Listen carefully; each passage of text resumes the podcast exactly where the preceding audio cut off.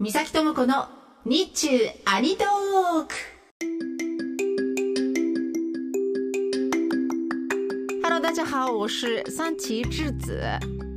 この番組はラジオパーソナリティイベント MC ナレーションなど声の仕事をしている私三崎智子が日本と中国日中のアニメ漫画ゲームについて語るポッドキャスト番組です。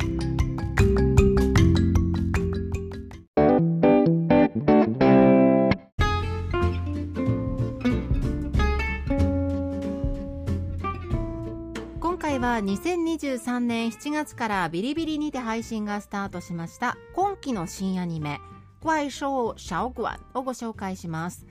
まあ、雑にこのアニメを紹介するのであれば妖怪世界の深夜食堂と言ってもいい作品です。妖怪が暮らす場所でとある変わった食堂がありました。このお店の主人はなんと人間の女の子。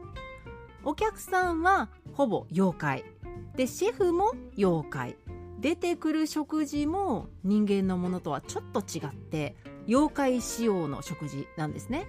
えー、ただし店主は人間。一風変わったこの店だからこそ起こる出来事を描いたゆるいアニメです。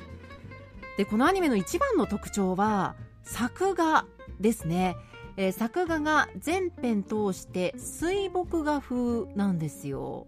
まあ水墨画なので筆と、えー、墨と、まあ、水とみたいなもので描かれるような質感なんですがその柔らかい筆の質感あと色もついてます。カラーなんですけど色もただの色じゃなくってにじみ絵のような技法が使われているんですね。この筆そしてにじみが使われて描かれたキャラクターたちが動く。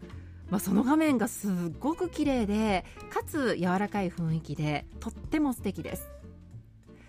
この水墨画風の絵をアニメーションとして動かすのはやっぱりすごく手間もかかるみたいですしあと技術もね必要なようで、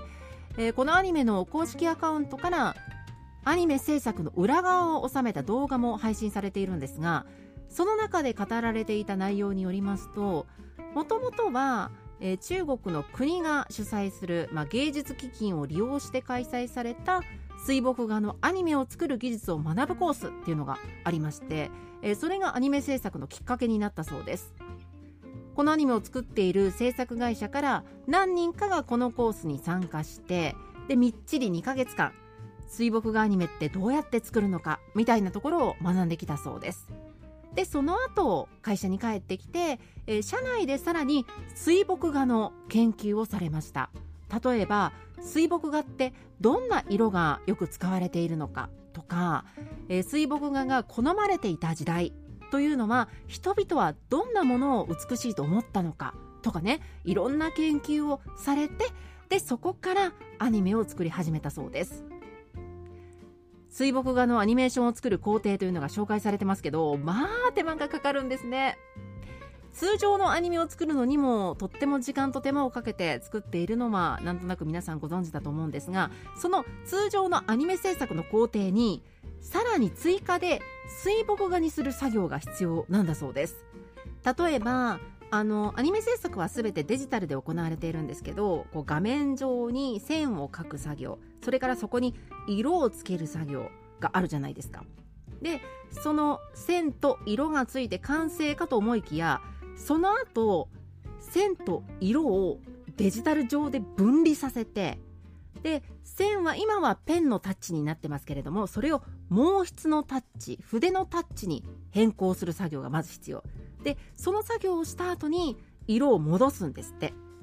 でそうすると筆の線と、まあ、色が一緒になった時に隙間がちょっとできちゃうそうなんですよ。